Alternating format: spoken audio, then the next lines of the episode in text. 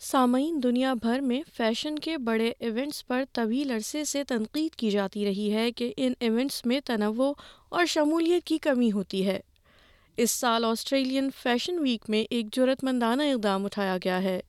پہلے سولو رن کی نمائش جو میانہ رو لباس کے لیے وقف کی گئی ہے، جو ایسے لوگوں کے لیے ہے جو مکمل طور پر اپنے آپ کو ڈھانپنے کا انتخاب کرتے ہیں۔ لیکن دوسری طرف کچھ رپورٹس کے مطابق یہ ایک اہم سنگ میل سمجھا جاتا ہے لیکن کچھ ڈیزائنرز کہتے ہیں کہ بنیادی تبدیلی پیدا کرنے کے لیے ابھی بھی مزید کام کرنے کی ضرورت ہے۔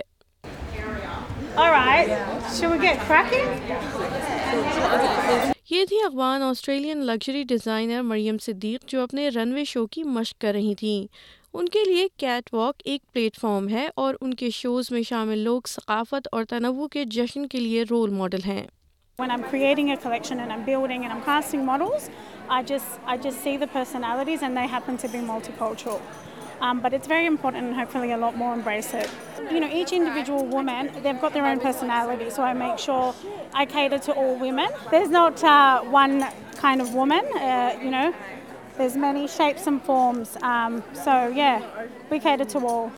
Maryam ان ڈیزائنرز میں سے ایک ہیں جنہوں نے اس سال کے آسٹریلین فیشن ویک میں اپنے کلیکشن کو شامل کیا ہے۔ ایک اور صومالی نژاد ڈیزائنر آسیہ حسن ہیں۔ انہوں نے اپنے برانڈ آسیم کے ساتھ آزادی کے لیبل والے مجموعے کی نمائش کرتے ہوئے تاریخ رقم کی ہے۔ انہوں نے ہفتے کا پہلا سولو باوقار ملبوسات والا رن وے شو کیا ہے اور مریم صدیق کی طرح انہوں نے ہمیشہ کچھ مختلف پیش کرنے کا خواب دیکھا ہے۔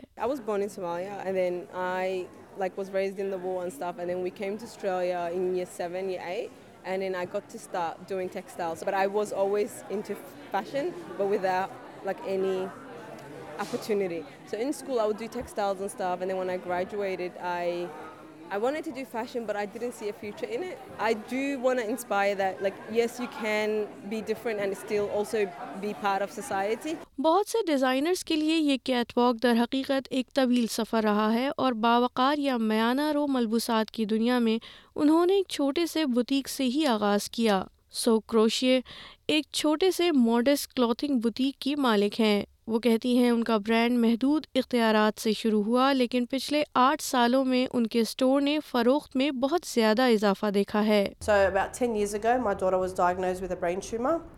Um, it kind of led me to my journey with the hijab and led me to obviously getting closer to my faith. And um, Once I left the hospital, I had the biggest dilemma of changing my whole wardrobe. Everything had to be changed to more modest wear. I went out shopping and it was the biggest struggle. It was very hard. We didn't have the variety and the amount of stores that we do now. Um, and that's what led me to start Sawal Boutique. So I pretty much wanted to fill the gaps of the things I couldn't find within the industry um, for me. عالمی سطح پر میانہ رو یا modest ملبوسات کی fashion industry کی مالیت اب سالانہ چار سو چالیس بلین ڈالر سے زیادہ ہے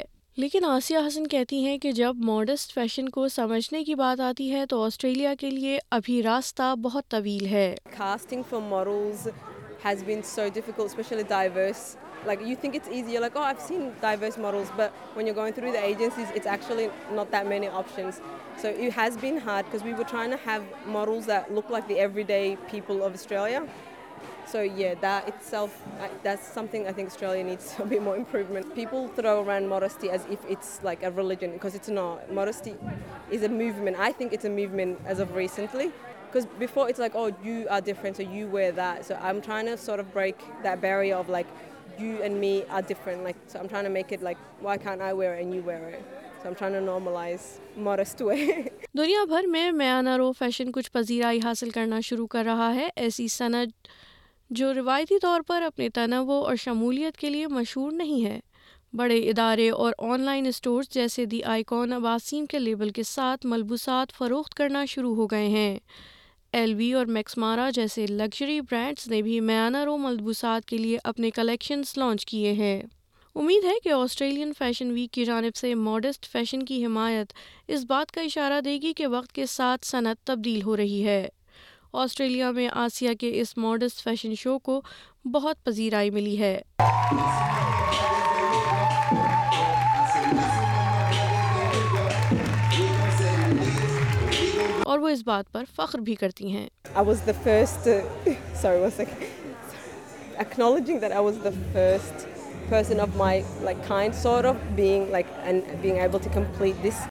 seeing my family in the audience and friends and and fr- like yeah, it was super emotional.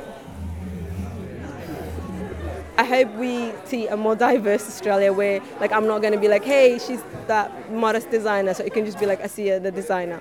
سامعین یہ audio news feature Danley Robertson نے ایس بی ایس نیوز کے لیے تیار کیا جسے ایس بی ایس اردو کے لیے پیش کیا ہے وردہ وقار نے